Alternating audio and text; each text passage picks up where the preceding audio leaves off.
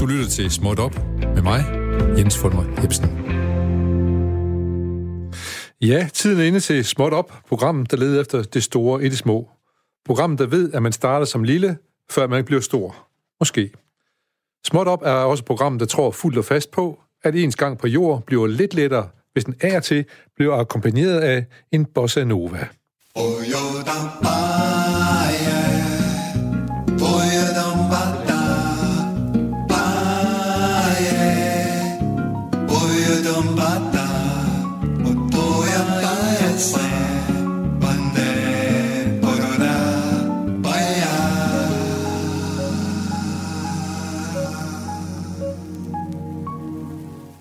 Ja, velkommen til. Så blev det torsdag den 16. januar i det herrens år 2020, og det blev tid til småt op, og som altid, så er vi her i timen mellem 12 og 13. Dagen bliver så småt om længere, når man kigger op, når man kigger på solens op- og nedgangstider, men det er som om dagen alligevel ikke bliver særlig meget lysere. I hvert fald ikke her, hvor vi befinder os lige nu. Det er sådan, ah, vådt og gråt, og det påvirker humøret lidt i den forkerte retning. Og her i morges uden for mit vindue, der stod der en desperat lille hund og galbede mod sorte skyer og gjorde det hele endnu mere trøstesløs. Når det er sådan, så tænker jeg på en ven, jeg har i Arizona, der bor tæt på ørken derovre. Han kommer tit til Danmark, og hvis han gør det i de her dage, så ved jeg, at han vil gå ud på gaden eller ud på, og kigge op mod himlen, se sine arme op og sige, ah, charcoal. Han elsker dansk gråvejr, fordi han er så vant til den varme ørkensol. Jeg glæder mig også over, at det er små ting, der kan påvirke mig i positiv forretning. For eksempel glæder jeg mig over, altid, altså, jeg glæder mig altid til at medvirke her i vores lille program Småt Op. Det er jo en dør, som går op, og vi ved ikke rigtig, hvem eller hvad der kommer ind af den. Men vi ved dog, at det altid er fine folk, der ved, hvad de taler om, som kommer på besøg. Det er nogen, som bidrager til, at tilværelsen bliver sjovere og klogere. Fine folk, der kan få ind til at holde mund og lytte, glemme gråværet, der hænger deroppe og tæller ned til os. Men lige nu, så er det lige først tid til en... Breaking Smot Jingle. Vi skal i dag lige øh, beskæftige os med tre små ting. En jadesten, et duftlys og en såkaldt skededamper. Det er alt sammen varer, som øh, skuespillerinden øh, Gwyneth Paltrow har på hylden i sin butik. Jadesten for eksempel er beregnet til at putte op i underlivet, og effekten skulle være, at man kan regulere sin menstruationscyklus og øge sin seksuelle energi. Den danske læge Ida Donkin advarer i dag på en artikel der med radio mod at opsætte noget som helst i sin skede, der ikke har noget at gøre derop. Det kan få nogle rigtig alvorlige infektioner at gøre det, og, og, og have ting ind i skeden, som ikke skal være der, siger hun. Det er altså mere skade end gavn. At man skal være varsom med at udfylde sin kropsåbning med hvad som helst, det har jeg også hørt fra øh, rapportager fra læger, der arbejder på skadestuer. De har haft mænd ind til akutbehandling, der skulle have fjernet lejtegasbeholder og rubedeglas og tennisbolde for den ende, der ikke altid er god. Salgsargumentet for Gwyneth Paltrows duftlys skulle være, at det angiveligt lugter hendes vagina. Om det er rigtigt, det får småt op svært ved at få verificeret. Dels er duftlysene allerede udsolgt fra butikken, og dels så kommer vi næppe nogensinde tæt nok på skuespilleren til at kunne sammenligne. Men hvad blev det næste? En deodorant med Paltrows svedlugt? Herhjemme ved vi jo, at Johnny Madsen har en shampoo på markedet, som efter sigende også øh, kan bruges som madolie. Så hvorfor ikke? Når jeg lige tænker på Johnny Madsen her, så er det jo på grund af den såkaldte Johnny Gate, hvor retssagen i dag starter i den sag, hvor skylden øh, for en voldelig tvist mellem to kvinder, som var oppe og slås i hans hjem, skal afgøres. Og så skal vi lige øh, runde øh, skededamperen, Gwyneth Paltrow's skededamper, som skulle give ekstra energi og balancere øh, hormonerne. Vi ved ikke, om det virker noget som helst, men skulle nogen af småtoplytterne have erfaring med skededamperne, eller nogen af de andre varer fra hylderne i øh, Gwyneth Paltrow's butik, så hører vi rigtig gerne fra jer. Man kan melde til os på adressen lille radio4.dk lille radio4.dk Godt. Og efter sådan en omgang, så tager vi skulle lige en lille omgang bosse mere, for det kan man altså altid godt trænge til på sådan en dag her. Oh,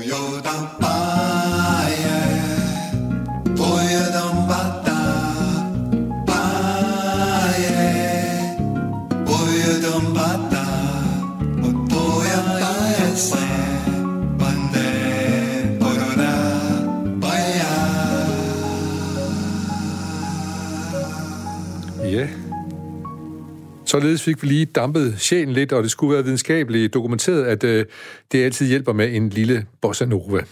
Du lytter til Småt Op, og i dag der stiller vi det store spørgsmål. Lille pige, hvad nu? Og en, der har en god idé om, hvordan det står til med unge kvinder i dag, det er min gæst, Maiken Lykke Lolk. Velkommen til. Tak skal du have. De fleste mennesker, de står op om morgenen, går ind på deres job, og de laver noget, og de får deres løn, som man sang i en gammel politisk sang fra 70'erne. Hvad, hvad står du op og laver om morgenen? Jamen, jeg står op og tager til Naturvidenskabernes Hus i Bjerringbro, hvor jeg er udviklingschef. Og i Naturvidenskabernes Hus, som er en non-profit organisation, der arbejder vi med at inspirere flere unge til at vælge STEM-uddannelser, eller tekniske og naturvidenskabelige uddannelser. Hvad består bag ved Naturvidenskabernes Hus? Jamen, øh, vi er primært en fondsfinansieret organisation, øh, så vi, vi er baseret på fondsmidler, fonde, der går ind og støtter vores aktiviteter. Men det må også være nogen, som så har en interesse i det, som i de aktiviteter, I laver. Det, hvem, hvem det er, er det, der. og hvilke interesse har de? Det vi især arbejder med, det er skolevirksomhedssamarbejde. Så vi arbejder rigtig tæt sammen med, med erhvervslivet og forskellige brancheorganisationer. Øh, fordi det vi gerne vil, det er at få fagenes praksis i virksomheder ind i undervisningen i folkeskolen.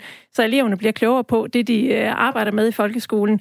Hvad er det, det kan bruges til i, øh, i den sidste ende? Hvad er det, det kan føre til? Hvad er der uddannelses- og jobmuligheder i den anden ende?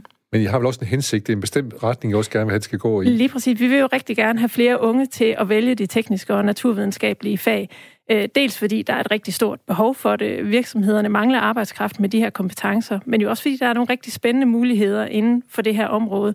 Og der er mange unge, der er meget engageret og gerne vil gøre en forskel øh, i verden, blandt andet være ja. med til at løse klimaproblemerne. Ja. Og der vil vi gerne vise dem, at øh, det er jo især med naturvidenskab og teknologi, at der er rigtig gode muligheder for det. Vi skal høre meget mere om, men det, det handler om dybest set her, det er jo, hvad skal de unge, hvad kan vi få, få de unge til at, at, at beskæftige sig med? Så derfor har jeg lige talt med Johannes Andersen, samfundsforsker for Aalborg, for lige at få sådan et lille overbygning på, hvad vil det egentlig sige at være ung? Hvad er det, hvad er det for, øh, hvad er det for nogle ting, man, man er udfordret af som ung? Og jeg har bedt ham om faktisk øh, øh, at, at starte helt tilbage til 50'erne og 60'erne. Hvad vil det sige at være ung? Så det spurgte jeg så Johannes Andersen om. Øh, det gik nogenlunde sådan her. Det var en tid, hvor øh, det, der var det store perspektiv, det var, at man skulle overtage øh, fædrenes øh, værdier, hvis man var en dreng, og mødernes, hvis man var en kvinde eller en pige. Øh, og øh, der var et utroligt stort frirum. Øh, en af de ting, som er forsvundet sidenhen, det er evnen til at kunne lege i det frie rum. Øh, der var jo ikke andet egentlig. Der var ingen legepladser. Så derfor så var man øh, nødt til at lege i den fri rum, og det vil sige, at man bevæger sig rundt i store arealer omkring der, hvor man boede. Øh, gården i byen var et vigtigt hjemsted, og så havde man ellers øh, udstederne, hvor man øh, så at sige pendlede frem og tilbage. Nogle gange lå man i krig med hinanden, og alt det der med historien. Pointen er, at øh, der var nogle relativt stabile værdier, som var bundet i lokaliteten, og man vidste, hvad man skulle, man vidste, hvad man ville, fordi man skulle nemlig indrette sig efter, hvordan omgivelserne egentlig øh, definerede det vigtige for en. Og det, er der en vis tryghed i for, men, øh, for unge mennesker, unge piger og unge drenge, at de ved, hvad de skal, hvad de, hvad de skal kalkere deres liv efter? Ja, bestemt. Altså, det der er usikkerheden, øh, en af de store usikkerheder dengang, det er, kan man nu leve op til forventningerne? Øh, og, og i virkeligheden var der jo øh, også dengang rigtig, rigtig mange, som knækkede halsen på at forsøge at leve op til forventningerne.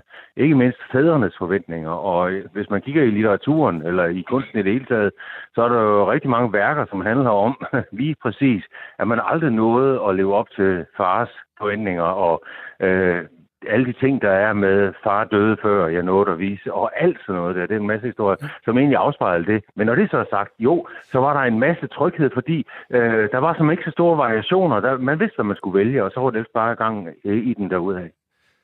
Så sker der noget op igennem øh, 70'erne. Øh, kvinderne kom på arbejdsmarkedet, der kommer fraværende forældre, eller hvordan, hvordan spiller det ind?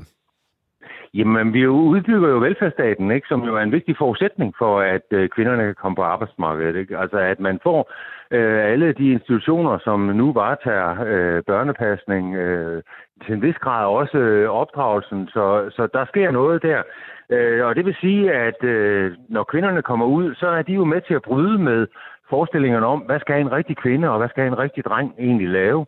Øh, og det vil sige, at man begynder at åbne for valg. Man kan vælge.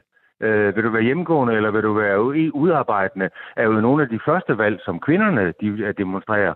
Vil du overtage fars gård, eller vil du gøre noget andet? Vil du tage til byen og, og, og blive en del af, af den moderne industribys øh, arbejdskraft, øh, eller hvad vil du? Og der opstår en lang række valgmuligheder der op igennem øh, 70'erne, som for alvor blev øh, effektueret i 80'erne.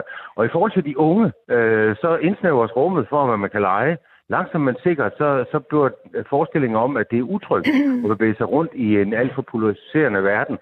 Øh, det, den breder sig, og derfor så skal man så at sige hegnes ind, øh, når man er ung øh, eller barn, og, og ja, for den sags skyld også, når man er ung, så at man i den grad har, har kontrol med øh, tilværelsen.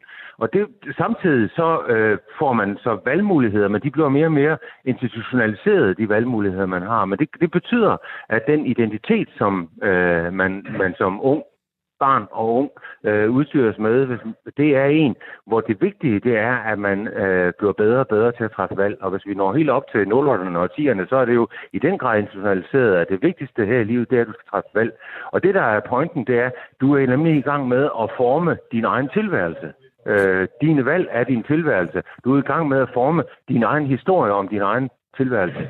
Og det vil sige, forestillinger om, at det er omgivelserne, det er strukturer, der bestemmer, hvem du skal være, de forsvinder helt ud af historien. Du bliver meget mere ansvarlig for dit eget liv selv. Og den ansvarlighed, den der, det pres, der hedder, du skal selv foretage nogle fornuftige valg, fordi det er din fede, dit fede liv er afhængig af de valg, du foretager. Det breder sig virkelig fundamentalt, og der er rigtig, rigtig mange, der bliver usikkerhed, uh, usikre over det, de unge. Altså, vi er i dag i en situation, hvor 25 procent af de unge uh, på, har fået en diagnose af, hvor, hvor psykiske problemer på en eller anden måde spiller ind på et eller andet tidspunkt i deres ungdom hvilket jo er skræmmende mange. Ja, og, så er, det, og så, så er det lige pludselig ikke noget personligt mere, så begynder det ligesom at blive et samfundsproblem, kan man sige, at det må stramme et andet sted fra, ikke? Jo, i den grad. Altså, det, det, der er jo ikke, altså, det, det understreger jo bare, øh, at øh, man er ikke bare ansvarlig for sit eget liv. Øh, det, det spiller jo sammen med samfundet, det spiller sammen med de øh, grupper, man er en del af, og det spiller sammen med øh, den socialisering, man egentlig jo bliver udsat for. Og hvis man har en, en øh, periode, hvor jeg nok har en lille fornemmelse for nu, øh, hvor vi har relativt svage forældre, som har rigtig vanskeligt ved at selv guide rundt, fordi de er jo barn af den samme øh, proces her. Øh, hvordan de så skal give stafetten videre til deres børn, øh, og som så, overlader man til, så lige før man overlader til institutionerne, og hvad man skal gøre med sit, sit Ja, barn, det er jo det, man gør, ikke? Altså, så må institutionerne jo tage over rigtig, rigtig tit, eller, eller vi må lave nogle regler, øh, eller hvad det nu er for noget. Det er, jo, det, det er jo, mange af de løsninger, vi har lige nu, er ikke motivationsløsninger, det er regelløsninger. Du er selv ansvarlig for det, og hvis du falder, så er det din egen skyld, og hvis du skal samles op, så får du i hvert fald øh, i den måde, vi samler dig op på, og så videre, at du er en tåbe, og du skal have nogle bank. Du er lige ved, det er lige før, du siger, at vi skal have en forældreskole. Man skal lære at være forældre. Jamen, det, øh, nogle, der er dage, hvor jeg synes, at øh, det er jo det, der er det vigtige. Ikke? Det er, fordi, øh, og det er jo logisk, at det er sådan. Altså, øh, hvis man som forældre vokser op med, at det er valgmuligheder, og, og i øvrigt øh, det samspil, der er forældre og børn imellem, og forældre og unge imellem, er jo ikke længere en autoritet, der, der, der så at sige viser vejen for, for børn og unge. Nej, det, vi er jo kammerater med vores, øh, vores, vores unge mennesker. Øh, kvinderne er børn med deres øh, døtre, og drengene, mændene er, er kammerater med deres øh, unge mænd, fordi øh, skal vi ikke øh, tage på Roskilde sammen? Øh, skal vi ikke lave noget spændende sammen? Øh, og det er jo der rigtig mange, der spiller øh, på de bolde der. Og så er det jo svært at finde ud af, hvad er det så egentlig for en autoritet, jeg så skal pege efter? Ja, så hvis, fordi hvis ens mor er ens veninde, eller ens ja. far er ens kammerat, så, øh, ja. så er man jo på en eller anden måde ligestillet, og det er jo forkert, fordi forældre er jo autoriteter, ja. Eller måske ja, men, vil, men, lille unge børn vil, have det. Men os, som jo altså, elsker at træffe valg, også vores lidt ældre, ikke? vi vil jo frygtelig gerne, vi vil jo ikke sættes bagud af dansen. Vi vil da gøre det samme, som de unge gør, fordi det, det er rigtig smart, og det er jo bevis på, at man er, at man er, rigtig i gang med livet. Øh, det er så en misforståelse, kan man sige, men, men, men, øh, men sådan øh, spiller vi lidt lige nu. Ja. Og det er, det er en udfordring. Så det du siger, hvis jeg sådan lige skal en streg under nutiden, det er egentlig, at, at øh, børn de er for tidligt voksne, og de voksne de bliver ved med at være børn. Ja. Det synes jeg er en fin måde at gøre det på. Er, er det en edruelig... Øh, ja. Øh, Ja, jeg skrev en bog for ikke så mange år siden, der hedder De Barnagtige, og det var i virkeligheden et forsøg på at vise det der med, at vi voksne i virkeligheden påtager os flere og flere barnagtige øh, ting. Det tror jeg, det er tema for en helt ny udsendelse, der bør laves også hernede, så vi kan tage fat i den. Johannes Andersen, tusind tak, fordi at, øh, du tog dig tid til det her. Det er vi meget glade for. Ja, tak til Johannes Andersen, som jeg vist også fik sagt, men jeg skal lige høre dig, Maiken Lykke Lolk, som er min gæst i dag. Du kommer fra Naturvidenskabernes Hus, hvor du blandt andet arbejder med at motivere øh, unge til at vælge en rigtig uddannelse. Kan du genkende noget af det, Johannes Andersen talte om her? Ja, det kunne jeg i høj grad. Især også det, der han snakker om, med den udvikling, der har været i samfundet. Hvor førhen der legede børn meget frie, og, og i nogle lokale samfund, hvor de måske mødte mange flere forskellige erhverv. Den lokale håndværker, mange flere voksede op på et landbrug, som også var en arbejdsplads, hvor man oplevede mange forskellige arbejdsfunktioner. Der er det hele meget mere institutionaliseret ja. i dag. Ja. Øh, de, de har ikke det samme indblik i deres forældres arbejde i dag, og de skolelærer, de møder, jamen, de er alle sammen gået på læreruddannelsen øh, og gymnasievejen, ikke? så de har slet ikke det samme indblik i de muligheder, der er øh, af uddannelse og, ja, valg, og job, træffe, af valg, man kan træffe. Ja. Nå, det er faktisk lidt sjovt at sige det, fordi uh, min, uh, min datter går i, uh, på uh, gymnasiet, og så har jeg haft nogle veninder med hjem, så spørger jeg, hvad, når man laver dine forældre så? Det spørger forældre jo. De mm. bare, hmm, ja, det, det er noget med noget computer og noget. Lige præcis. Andet, ikke? Ja. Det er jo det, alle børn ser i dag. Deres ja. forældre sidder med en computer. Ja, det... det er et eller andet, og de ved ikke helt præcis, hvad Nej. er der er. Noget med noget regnskab måske, eller et eller andet, også, men det er ikke, sådan, det er ikke særlig specifikt i hvert fald. Nej. Øh, men vil det så sige, at der i Naturvidenskabens Hus, så må du lige forklare lidt nærmere om, hvad det er. Er I, er I også en form for institution, så, som er med til at institutionalisere det her? Eller... Nej, man kan sige, at vi, det vi arbejder på, det er netop at få åbnet skolen op og få koblet skolen til det omgivende samfund, og især til erhvervslivet, og få eleverne ud på virksomhederne øh, og opleve de mange forskellige typer af virksomheder, der er, de mange forskellige typer af jobs derude, og de mennesker, der arbejder der så de netop får indblik i de konkrete muligheder. Så, så hvordan, hvordan foregår jeres samarbejde med erhvervsliv, kan man sige? Kan du sige noget sådan lidt sådan konkret Jamen, om det? det foregår helt konkret på den måde, at vi øh, klæder lærerne på til at samarbejde med virksomheder. Man kan sige, det er jo to meget forskellige kulturer, skolekulturen og, og virksomhedskulturen, og det er dem, vi gerne vil have til at mødes. Så det klæder vi dem på til, det med at finde ud af, hvordan øh, kan vi koble fagene i skolen med det, de arbejder med i virksomheden. Simpelthen lave noget faglig undervisning omkring det, sådan at eleverne, når de skal undervises i skolen, øh, arbejder med fagene på den måde, som man arbejder med det i virksomhederne, og kommer ud og ser øh, virksomhederne. Simpelthen helt konkret møder medarbejderne og ser, hvad de arbejder med. Og, og, hvad, og hvad ellers, hvad ellers trin, øh, snakker vi om her? Det, øh... Typisk er det de, de ældste folkeskoleklasser og, øh, og gymnasiet, ja. hvor vi arbejder med det her. Ja. Fordi noget af det, som Johannes fortæller om her, det er, at man ligesom tager lejen for børnene. Det kan jeg genkende fra min egen, min ældste datters skoletid hvor hun allerede i 3. 4. klasse fik at vide, at hun skulle lave sig en karriereplan. Øh, og det synes jeg var meget mærkeligt at sidde og kigge på. Det må man tog lejen fra dem allerede der. Men der venter I øh, fornuftigvis nok med at, at gøre det til lidt senere. Ja, men man kan sige, det er jo ikke, fordi man ikke godt kan arbejde med det, når de er, er yngre også, og også få... Øh, altså få, få virksomhederne ind øh, i, i skolen tidligere, så, får de, så de får de her indblik i mulighederne, der er. Men det er jo ikke, fordi de skal have en karriereplan, hverken når de øh, går i indskoling eller, eller, eller på mellemtrinnet. Nej, nej. men man kan sige, der er jo der er nogle erhverv, de alle sammen kender, om de skal være brandmand eller frisør, eller hvad det er, de kan forholde sig til. Og der er jo mange flere muligheder, som de godt kan få på paletten allerede klart. meget tidligere. Det er klart.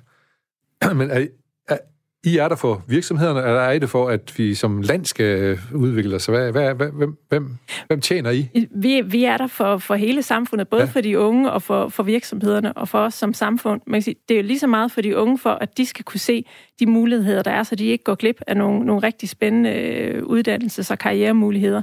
Men det er jo selvfølgelig også for virksomhederne, som har brug for flere øh, unge med ja, de her kompetencer. Og, og ministeriet måske også indover, synes jeg, øh, ja, øh, undervisningsministeriet er jo også inde og, og støtte vores indsatser. Ja. For det handler jo også om at udvikle skolen, og netop det her med at få åbnet skolen op over for Klart. omverdenen. Er der, er der nogen inerti i det, er der, og er der nogen geografisk inerti eller forskelle? Man kan sige, der, det er jo en kulturforandring, ja, det, det, det her, simpelthen fordi det er to helt forskellige kulturer, skolekulturen og, og erhvervslivet. Ja. Øh, og det er dem, vi skal have til at snakke sammen og til at lære hinanden meget bedre at kende, så de kan bruge hinanden. Men jeg tænker på, at der er skoler i Odense, er de mere åbne over for, at man skal prøve at snakke med erhvervslivet, end for eksempel en skole i Uldum nede ved Horsens eller et eller andet? Nej, jeg synes egentlig, at vi oplever, at de er åbne for det alle steder, at alle gerne vil, men selvfølgelig er der forskellige vilkår rundt omkring, men, men det handler også tit om at vise, at der er jo virksomheder i hele landet. Øh, mange kender mange af de store virksomheder, og de ligger måske nogle bestemte steder, men, men der er jo små øh, iværksættervirksomheder og håndværkervirksomheder i, i hele landet, ja, ja. Men, øh, som men, skolerne jeg tænker, jeg, tænker, jeg, jeg tænker mere på skolernes åbenhed over for at deltage i det her, som I gerne vil. Det synes jeg egentlig, de er åbne for ja. alle steder. De synes bare, det er rigtig svært, og lærerne ved ikke, hvordan de skal, skal gribe det an. Nej, så har de jer. Ja, lige præcis. Det er det, vi rigtig gerne vil hjælpe med. Fordi noget af det, det, det man skal også, det er jo ikke, det er jo ikke nok, om, at man i folkeskolen kommer ud til en virksomhed, man skal også uddannes jo. Mm. Så, så hvordan står det egentlig til med at få piger til at vælge naturvidenskabelige uddannelser? Ja, man kan sige, at vi har jo en særlig udfordring med pigerne, fordi de er underrepræsenteret på en, en række af de især tekniske naturvidenskabelige uddannelser, også erhvervsuddannelserne. Øh, og det er stort set uændret de sidste 10 år. Det er omkring en tredjedel af der er piger på de videregående øh, tekniske og naturvidenskabelige uddannelser. Og når vi ser på erhvervsuddannelserne, øh, og håndværksuddannelserne, industriteknik og værktøjsmag osv., der er der jo næsten ikke nogen piger. Øh, så der er rigtig lang vej igen. Fortæl hvad er det for nogle barriere, der gør, at, det, at, at der forhindrer, at det sker? Jamen, det er i virkeligheden også meget det, som Johannes Andersen også snakkede om med, med traditionerne. Ikke? Der er nogle traditionelle kvindefag og mandefag, øh, fordi langt hen ad vejen har vi jo formel ligestilling og lige adgang til de forskellige uddannelser, men vi, de unge, de vælger stadigvæk meget traditionelt, og man spejler sig jo i det, man ser. Og hvis ikke de unge ser øh, kvinder inden for de tekniske og naturvidenskabelige fag, så har pigerne også svært ved at se sig selv. Så der mangler forbilleder? Vej. Der mangler i, i høj grad forbilleder. I hvert fald de forbilleder og rollemodeller, der er, dem skal vi have frem i lyset, fordi de findes derude. Øh, så det er jo også noget det, vi rigtig gerne vil, at få dem mere øh, frem i lyset. Det er klart. Men hvad tænker du, øh, altså, hvad, altså udover, du siger, der er noget samfundsmæssigt, og man, og man mangler rollemodeller og sådan noget, men er der andre barriere? Er der sådan nogle psykiske barriere, eller er der... Ja, så ja. er der jo i høj grad der, altså stereotyperne omkring, hvad der er pige, og hvad der er, er, er dreng, og hvordan man skal opføre sig. De lever også i bedste velgående.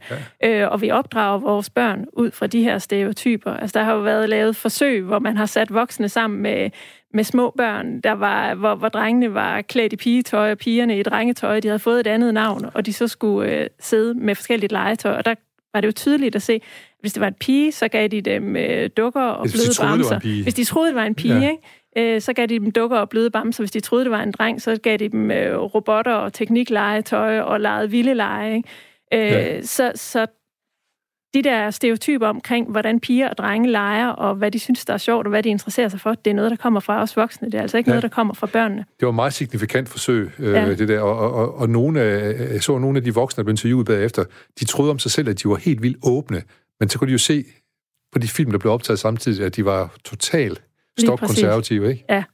Så øh, vi skal, det er de voksne igen, der skal, der skal lære noget her, og om at forandre, forandre sig bare en lille smule. Lige præcis. Vi skal lære at være kritisk over for de der stereotyper, vi, vi så, alle sammen bærer rundt på. Så du skal ud på arbejdspladserne også faktisk, og, og ikke kun på skolerne, og få dem til at samarbejde med arbejdspladser, men arbejdspladser har også noget, de skal lære, alle de voksne, der er derude i hvert fald, ikke? Det er os alle sammen, der, ja, skal, der skal ja, lære det.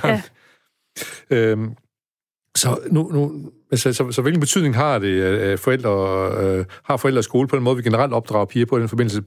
De, du siger, det er også alle sammen, så er de med til at fastholde øh, de stereotypier der? Ja, det er det i høj grad. Ja. Øh, både de, de forventninger, der er til dem, og man kan sige, vi ser det også i skolen, der har også været lavet undersøgelser omkring lærernes forventninger til eleverne, og de har nogle andre forventninger til drengene i forhold til deres interesse for, for naturfagene og for matematik, og det kommer til at afspejle sig i, i de unges selvbillede. Altså der kan man jo også se, at øh, når man tester dem, men så, så piger og drenge, de klarer sig øh, lige godt i for eksempel matematik eller med IT-kundskaber.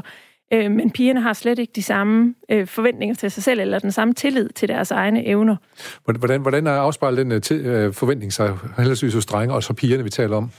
Jamen, det er jo, det er jo måden, vi, vi taler til dem på, og øh, det, vi forventer af dem, og de interesser, vi opmuntrer øh, hos dem. Er der, er der, øh, tænker du, der er noget i pigers natur måske ligefrem, som gør, at de, øh, at de ikke finder de, de, de der naturvidenskabelige fag interessante, eller er det ren skær øh, øh, kultur? Altså, øh, jeg tror ikke, der er noget, i der, der, der er medfødt i forhold til det. Vi kan også sige, når vi kigger på det internationalt på andre lande, så er der jo andre lande, hvor, hvor fordelingen er en helt anden inden for de her fag. Øh, for eksempel i øh, Italien, der er fysik, der er det ligeligt kvinder og mænd inden for det fag, så der er ikke noget naturgivende, og hjerneforskerne siger også, at de kan ikke se noget i hjernen, der gør, at kvinde, eller piger og drenge skulle være disponeret for forskellige interesser. Nej. Øh, tværtimod, så ved vi jo, at vores hjerner er enormt plastiske, og vi lærer hele livet.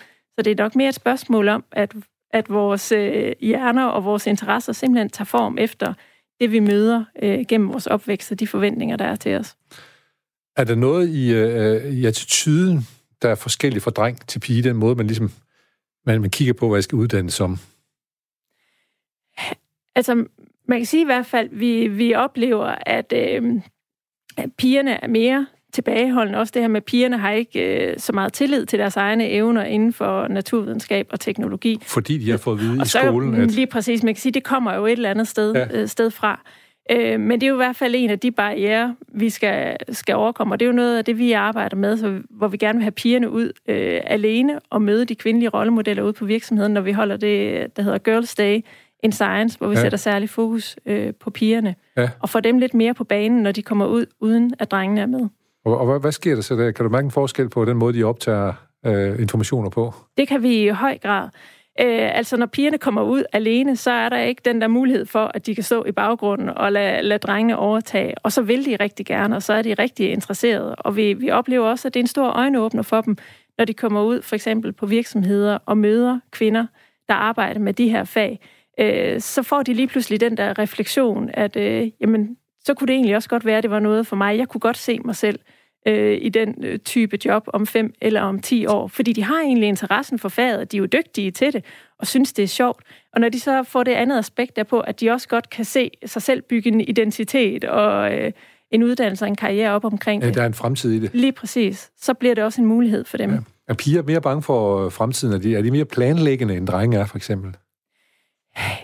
Jeg ved godt, du er ikke ja, specialist helt på men du ved lidt om nej. det trods alt. Altså, der har i hvert fald været lavet en, en undersøgelse for nylig i forhold til unges øh, uddannelsesvalg efter 9. klasse, når de skulle vælge ungdomsuddannelse. Og der kunne man se, at pigerne traf deres valg øh, langt tidligere end drengene. Der var mange flere drenge, der, der traf valget sådan næsten i sidste øjeblik. Øhm, ja, så, og, så der er en forskel. Og det er udtryk for, at, øh, at pigerne gerne vil have kontrol og sikkerhed, tænker du, eller hvad? Ja, det er i hvert fald, man kan sige, der er jo nok en tendens til, at pigerne er mere struktureret og, og planlægger mere, og igen, kan man sige, afspejler det så også, hvad det er, vi har opdraget dem til øh, tidligere af deres barndom. Øh, men det ser vi i hvert fald der i de ældste klasser i, i folkeskolen. Ja. Du, du må lige fortælle om nu, nu sagde lige Girls Day in Science, det skal du lige øh, ja. fortælle lige om det. Jamen, Girls Day in Science er en øh, årlig kampagne, vi kører i Naturvidenskabernes Hus, hvor vi netop sætter særlig fokus på pigerne, øh, og hvor det kun er piger, der kommer ud på virksomheder og på uddannelsesinstitutioner og science-centre og møder kvinder, der arbejder med teknologi og naturvidenskab. Netop så vi får de her rollemodeller frem i lyset, men også fordi de kommer ud og, og oplever de fag i praksis. Også fordi der er også en masse stereotyper omkring, hvad det vil sige at arbejde med, med teknologi og naturvidenskab, som vi også gerne vil nedbryde. Øh, så det er det, de kommer ud og oplever den dag. Det forekommer lidt, som vi også lidt en lille smule med Johannes Andersen om, at at det her det er sådan en dobbeltsidet ting. Det er jo ikke kun de unge, der skal lære, og, øh, at de kan komme ud på de, her, i de her jobs på de virksomheder. Det er, også, det er jo faktisk virksomheder, der også skal opdage, at man godt kan ansætte kvinder. Lige præcis. Det er det, og det handler jo også om, altså der, der især når vi kigger på erhvervsuddannelserne, øh, så er der jo nogle fag, der virkelig er mandsdomineret. Og der handler det jo også om, at den kultur i de fag skal udvikle sig, så øh, det bliver nemmere for kvinderne at, at at komme ind i de fag. Og, og, og, for, og for mænd også op, øh, opleve, at det rent faktisk er helt okay, at ja, der også er nogle kvinder, ja, gør det. Er det, ja. også, er det også noget, vi støder mod nogle gange mellem, at der er nogle konkurrence der mellem køn, eller mænd siger, at de kvinder, der kommer, de er ikke, sgu ikke så dygtige, som jeg er, eller et eller andet, eller? Det er ikke så udbredt. Nej, det synes jeg faktisk Nej, ikke, vi oplever særlig meget. Og jeg synes også, vi oplever, altså virksomhederne vil rigtig gerne have flere kvinder ind øh, for de her fag. De er meget åbne øh, omkring det. Men vil de have mænd, fordi de er kvinder, eller fordi de er dygtige? Begge dele, vil jeg sige. Altså, der er jo ikke nogen grund til at tro, at der ikke skulle være lige så mange dygtige kvinder øh, inden for de her områder som dygtige mænd. Så der er en masse talent, vi går glip af, når der ikke er flere kvinder i de her fag. Det så det handler også om, at vi skal have flere af de dygtige ja. til at udnytte deres potentiale. Øhm, og, og, og så handler det jo også om, at vi gerne vil have lidt balance i kønnene ude på virksomhederne også. Det giver også noget socialt på en ja, arbejdsplads, ja. Øh, at begge køn er repræsenteret. Men det, det vil vi gerne have en balance. med. lige nu der er der måske en ubalance i, øh, at, at, at kvinder er lidt mere usikre på, hvad, hvad, de skal, hvad, hvad, hvad de skal stille op over for det. Det vil jeg lige prøve at tale med Thomas Pape om fra konsulenthuset Spine.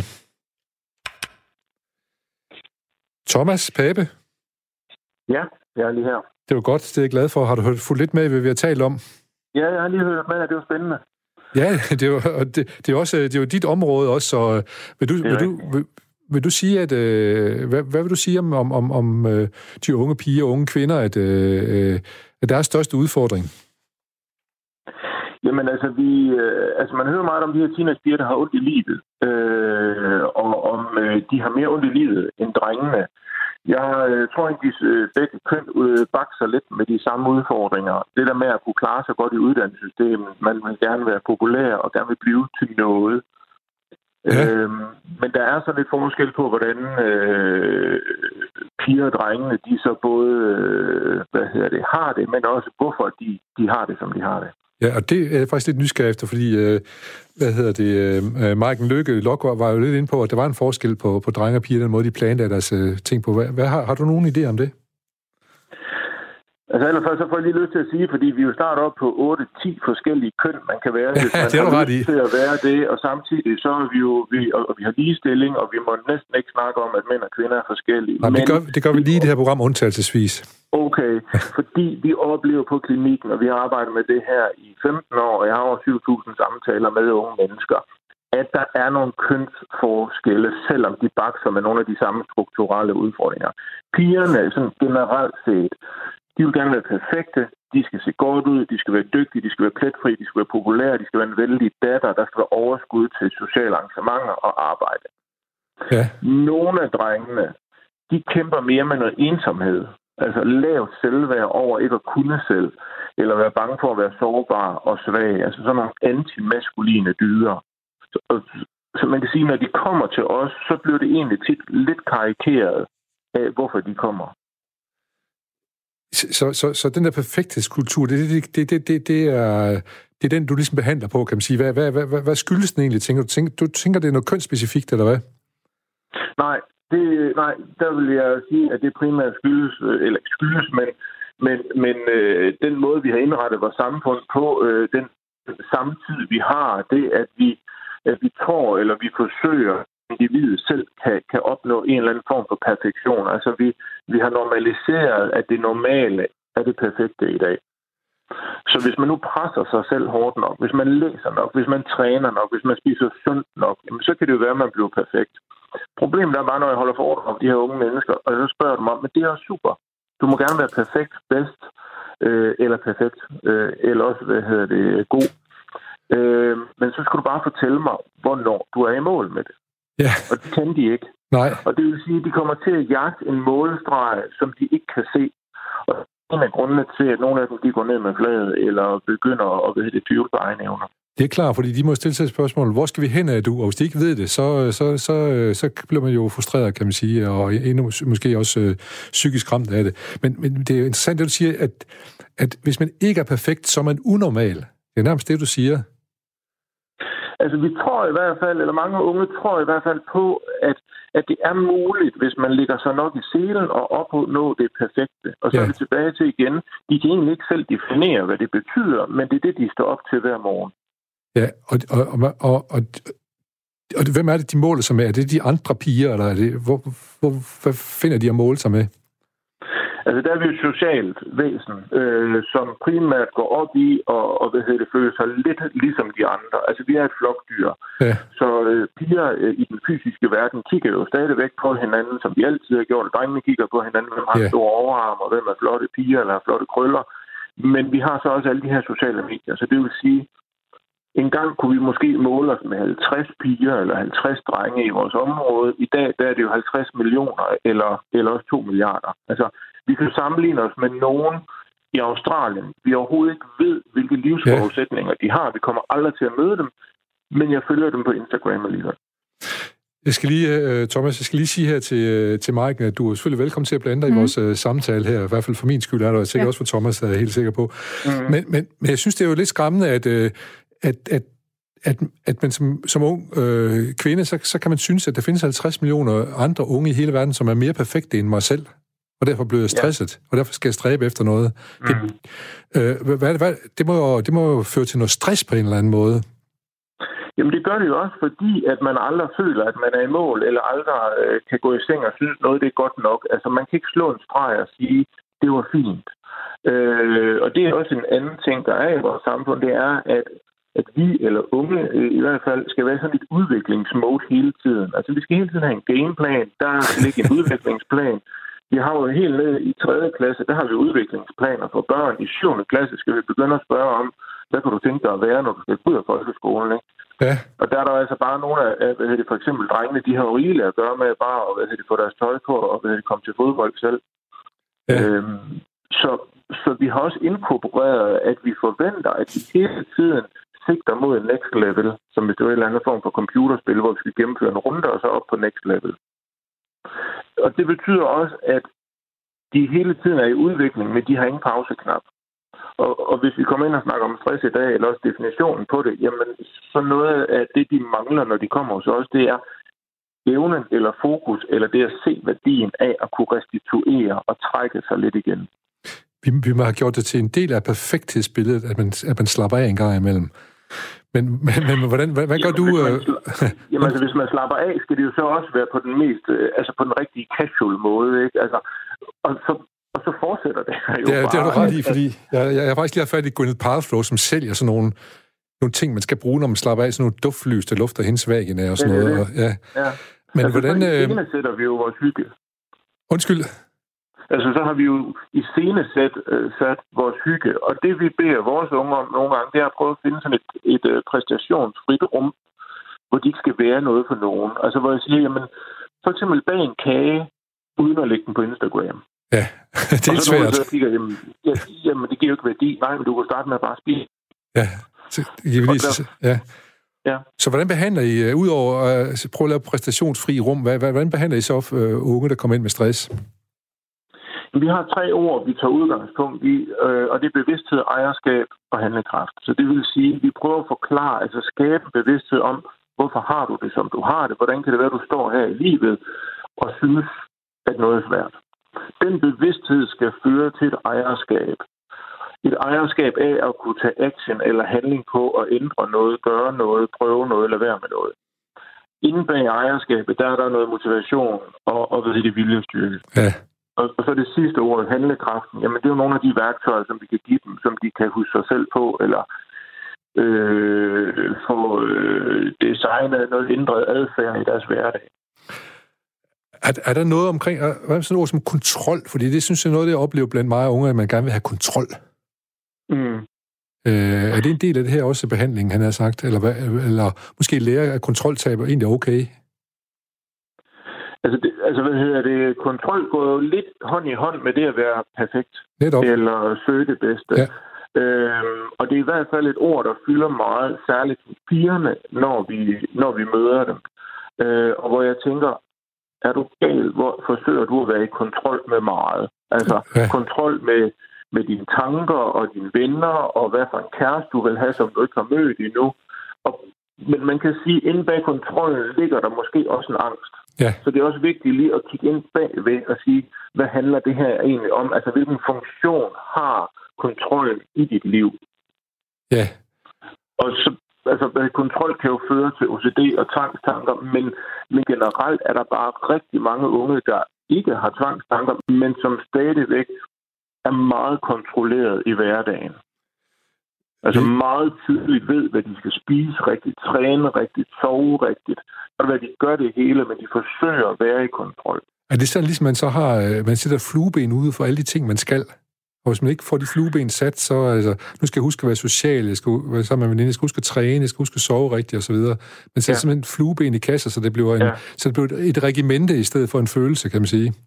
Fuldstændig også. Altså, altså vi har simpelthen nogen, som har en øh, dagsplan, hvor, hvor, altså, hvor man bare tror, det er løgn, eller hvor deres cykel i hvert fald ikke kan tillade at være punktere i løbet af dagen, fordi så når de det ikke. Men det er lidt af det der, som du også siger, jamen hvis jeg kan vinge, vinge tre venindebesøg af øh, noget frivilligt arbejde, og så har jeg lavet 8 timers lektier, så har jeg været dygtig. Ja. Øh, uden egentlig at spørge sig selv om, hvad har jeg brug for, eller havde jeg egentlig lyst til at være social. Ja. i den her uge. Der er mange af, særligt de introverte unge, som øh, ikke får valgt sig selv til i de der stille perioder, eller kun to og to. Fordi de også på uddannelsen hele tiden får at vide, det er enormt vigtigt, at du er så social. Der kan vi, så synes jeg lige, vi skal prøve at få Maiken ind her. Mm. Det, det fortæller jeg så unge også, at øh, når de skal til uddannelse, I skal simpelthen være så sociale, eller hvad? hvad hvordan, hvordan foregriber I, at folk ikke bliver stresset? Øh, det er i hvert fald rigtigt, man kan sige, at de unge er under et enormt pres, og også i forhold til uddannelse. Altså der er et pres i gymnasiet om, hvad de skal have karakter for at kunne komme ind på, eller have et øh, bredt øh, mulighed for at vælge forskellige videregående uddannelser, og der er pres for, at de kommer hurtigt igennem uddannelsessystemet. Øh, og man kan sige, og selvfølgelig kommer vi også med en dagsorden om, at vi gerne vil have flere unge, øh, unge til at vælge nogle bestemte uddannelser. Men vi går meget til det på en måde, så det, det skal ikke være et pres for de unge. Øh, det er nogle flere muligheder, vi gerne vil åbne deres øjne over for. Og også når de kommer ud og møder de professionelle i virksomhederne, så handler det også om, at de skal høre deres historier, og høre, at der findes ikke særlig mange, som vidste, øh, eller som er endt der, hvor de troede, de skulle ende i 8. eller 9. klasse. Nej. Der er ikke særlig mange, der har taget den lige vej, øh, og det sker der ikke noget ved. Man kan sagtens ende et rigtig spændende sted, selvom man... Øh, Øh, så man ikke har kontrol over den vej, man har lige haft, præcis, sige, og selvom man øh, ændrer sit valg øh, en 3-4 ja. gange undervejs. Og det synes jeg, der er et rigtig vigtigt budskab ja. i over for de unge. Men det kan jeg forestille mig, at Thomas Pape, han får besøg af nogen, som ikke, øh, der unge ikke føler, at de har mulighed for at lave 3-4 forskellige valg. De føler, at de skal tage et valg, og så, og så er dit fiasko, hvis de ikke tager det. ikke på det. Hvorfor? Hvorfor? Ja, eller så tror de ikke på det, fordi jeg er meget enig i det, der blev sagt, men jeg tror simpelthen ikke, de hører det. Nej. At, at vi selv, eller vores forældre selv, hvis vi skulle lave en tegning eller lave en streg, så var det ikke en lige streg. Men de unge tror, at de kan designe deres liv, så det bliver en lige streg. Ja. Så der er et eller andet i vores budskab, eller gode hjerter, der går tabt i hvert fald, hen til de unge. Nu, nu fik øh, jeg havde et tid, interview tidligere med, med samfundsforsker Johannes Andersen, og, og som har un, studeret ungdomskultur. Han siger jo, at, at, at der er 25 procent af unge piger, som har en eller anden diagnose, og, og, men, men, men den unge pige oplever, at man er personligt ansvarlig for sit liv. Men samtidig så må der jo også ligge en eller anden samfundsmæssig ting ovenpå, siden der er så mange, der, der, der har den lidelse der. Hvad tænker du om det? Øh, til mig? Ja. Ja, jamen jeg tror, vi er blevet bedre til at diagnostisere. Jeg tror, vi er blevet bedre til at i tale sætte psykisk sygdom eller psykisk belastning, og det er jo selvfølgelig noget af det. Øhm, jeg tror, vores samfund har udviklet sig i en retning, hvor urmennesket, øh, som ikke har opdateret sine celler lige så hurtigt som vores iPhones og det samfund, vi lever i nu, måske er ved at nå topniveauet af, hvad vi kan præstere. Altså, vi har overført fra fabrikker øh, i, i 1900-tallet, hvordan vi kan være effektive, og det, det er faktisk det eneste mennesket går op i i dag, det er, hvordan vi kan være mere og mere effektive. Altså, jeg har jo unge, som samler bundler aktiviteter, så de kan være mere effektive. Så kan man træne og lige mødes med veninden i en time, så slipper man for både fitness-træne og drikke kaffe med hende bagefter, eller man gør rent og hører podcast på halvanden speed, fordi så kan man nå mere. Så man får lige sat to flueben på en gang? Ja. Det sidste, jeg skal spørge dig om, det er, forældre, hvad, hvordan, hvad skal de kigge efter, hvis der spørger, hvis der er, at vi skal prøve at undgå at komme derhen? Nu har jeg selv en på 17, og en på 25, og en på 9. Og der kunne, der kunne jeg godt også som forældre falde til at nyde min forældrefrihed, fordi nu er de blevet så store, og vi synes, de er lidt voksne. Jeg synes bare, det er vigtigt, at vi forældre tænker, at de er bare ikke særlig voksne endnu, og har ikke styr på ret meget. Jo, der er mange ting, de kan, der er mange ting, de gerne vil prøve selv, men de er stadigvæk sårbare. Og, øh, og har brug for at læne sig op eller ind af os nogle gange. Så vi, Helt op. Altså, det er vigtigt, at vi forældre bliver ved med at være der, og lidt insistere på, selvom også særligt drenge, de nogle gange skubber os ud af værelset, at det er fint, siger de så. At vi prøver at lave nogle oaser, i stedet for at have den der teenagejagtfælde, som jeg kalder den. Altså, at vi hver dag spørger den, hvad så? Kom du afsted? Har du læst? Hvordan har du det? Fordi det gør egentlig, at vi skubber forældrene væk. Og så øge spændingsniveauet i hjemmet. Fordi når vi spørger så meget og jagter de unge, så er det egentlig nogle gange mest af kærlighed eller frustration, hvis der nu er noget, Klart. altså hvis vi nu har en dreng, der ikke har det godt, eller ja. han gemmer sig lidt. Det giver, det giver og mening. Og noget af det, som jeg så foreslår unge og forældre, det er i stedet for, at den unge skal stå til regnskab hver dag. Altså der er heller ikke nogen, der har markant ændret sin trivsel fra kl. 8 om morgenen til kl. 19 om aftenen. Det sker over et stykke tid. Så i stedet for kunne man have sådan et ugenligt ugemøde, hvor man godt må sætte sig ned og have noget god kaffe, og så lytter man konstruktivt lytter, og ikke kun starte med at give en masse gode råd. Og så deler man ugens oplevelser og tanker. Det vil sige, at vi har taget spændingen af det her møde. Ja. Den, den unge bliver også mødt med anerkendelse. Det kan være, at den unge kommer med en lille succesoplevelse, man kan fortælle. Øhm, og så kan man måske være med til at bygge oven på det, der så er. Og, og her så, der, der, kommer du faktisk lige præcis til at... Nu kan jeg lige stå en sløjf med Johannes Andersen, hvor han lavede en bog, der hed, at i familien er vi begyndt at spise i forbifarten, så vi får aldrig sat os ned og bare talt uforpligtende med hinanden. Nej. Og det var jo egentlig det rum, vi har haft tidligere, ikke? hvor vi kunne tale ja. sammen. For det første oplever mange unge, eller også børn, ikke spise morgenmad med deres forældre, fordi de er kørt. og fordi nu har vi, fordi vi så kan nyde, at de selv kan hælde cornflakes op i en skål og selv komme ud af døren. Det er ja. også fint, men de har så ikke haft nogen dialog med nogle voksne. Nej. Hvis vi gør det samme, fordi vi også lige skal fitness-træne selv, eller nå et eller andet øh, online-kursus, jamen så ender det med, at vi sidder forskellige steder i huset med vores skærm og spiser sammen. Ja. Tak skal du have, altså, Thomas Der var en grund til, hvorfor vi eller mennesker, vi havde et lejrbål. Ja. Og jeg tror, vi skal lave sådan nogle øh, moderne lejrbål igen, også, også forældre. Ja, netop. Det kan jeg... Tusind tak, Thomas. Det, øh, det var dejligt få de her vinkler på, på den her snak om uddannelse og piger, øh, vi har haft. Og jeg synes næsten, du også kommer til at sige, hvis du kan svare mig meget, meget ganske kort, er det sådan, at børnene de bliver for tidligt voksne, og de voksne de, de er næsten for meget børn? Ja. Tak. tak, Thomas. Ha' en rigtig god dag. Ja, i lige måde. Hej, hej. Hej. Har, har I de her dimensioner, har I dem med, når I, øh, øh, hvad kan man sige, jeres arbejde også? Jeg ved godt, at, I, at det ikke i pæser jo ikke børn frem, fordi de skal blive stresset, men, mm. men er det noget, I tænker over også? Altså, vi tænker i hvert fald rigtig meget over, at vi går ikke til de unge og siger, nu skal I det Nej. her, fordi det er der et samfundsbehov for, eller virksomhederne har brug for, at I er derude. Det er meget vigtigt for os, at øh, det, de skal ud og opleve på virksomhederne, det er nogle flere muligheder. Ja. Øh, så det er hensyn til de unge selv også. Og så kan man sige, så forventer vi selvfølgelig også, at når de ser de muligheder, der er, øh, inden for, for STEM-området, og ser de muligheder, der er ude i virksomhederne, at så er der også flere, der vil fatte interesse for det og vælger at gå den vej. Men de skal selvfølgelig gøre det, fordi de synes, det er spændende øh, og en god mulighed for dem selv, og ikke hensyn til hverken samfundet eller, eller virksomheden. Virksomheder, nej, nej. Øh, og, og hvordan går det med det egentlig? Har I nogle tal på, om, om, om det stiger lidt, eller det bliver bedre og bedre? Eller? Ja, det har vi, vil sige. I hvert fald Girls Day in Science øh, har vi rigtig stor succes med. Vi havde 3200 piger over hele landet, der deltog øh, sidste år. Oh. Øh, og af dem var det cirka halvdelen af dem, der svarede, at de havde fået mere lyst til at vælge et øh, teknisk eller naturvidenskabeligt job og uddannelse i fremtiden. Så det åbner netop deres øjne for de muligheder, der er. Ja. Og hvad er jeres øh, succeskriterier? Hvis, hvis I, sådan, I skulle sætte jeres flueben på, når nu, nu har vi forordnet hvad, hvad er så jeres succes i forhold til at få unge piger ud i, øh, i videnskabsfag? Man kan sige, vores succeskriterie er jo, at øh, vi ikke længere oplever den her mangel øh, på arbejdskraft med de her kompetencer også. Og, og pigerne er så meget underrepræsenteret, at hvis bare vi får pigerne med i samme grad, som vi har drengene med, så vil vi faktisk løse det samfundsproblem. Øh, og der er ikke nogen grund til at tro, at der ikke skulle være lige så mange piger, der kunne fatte interesse for det her som drenge.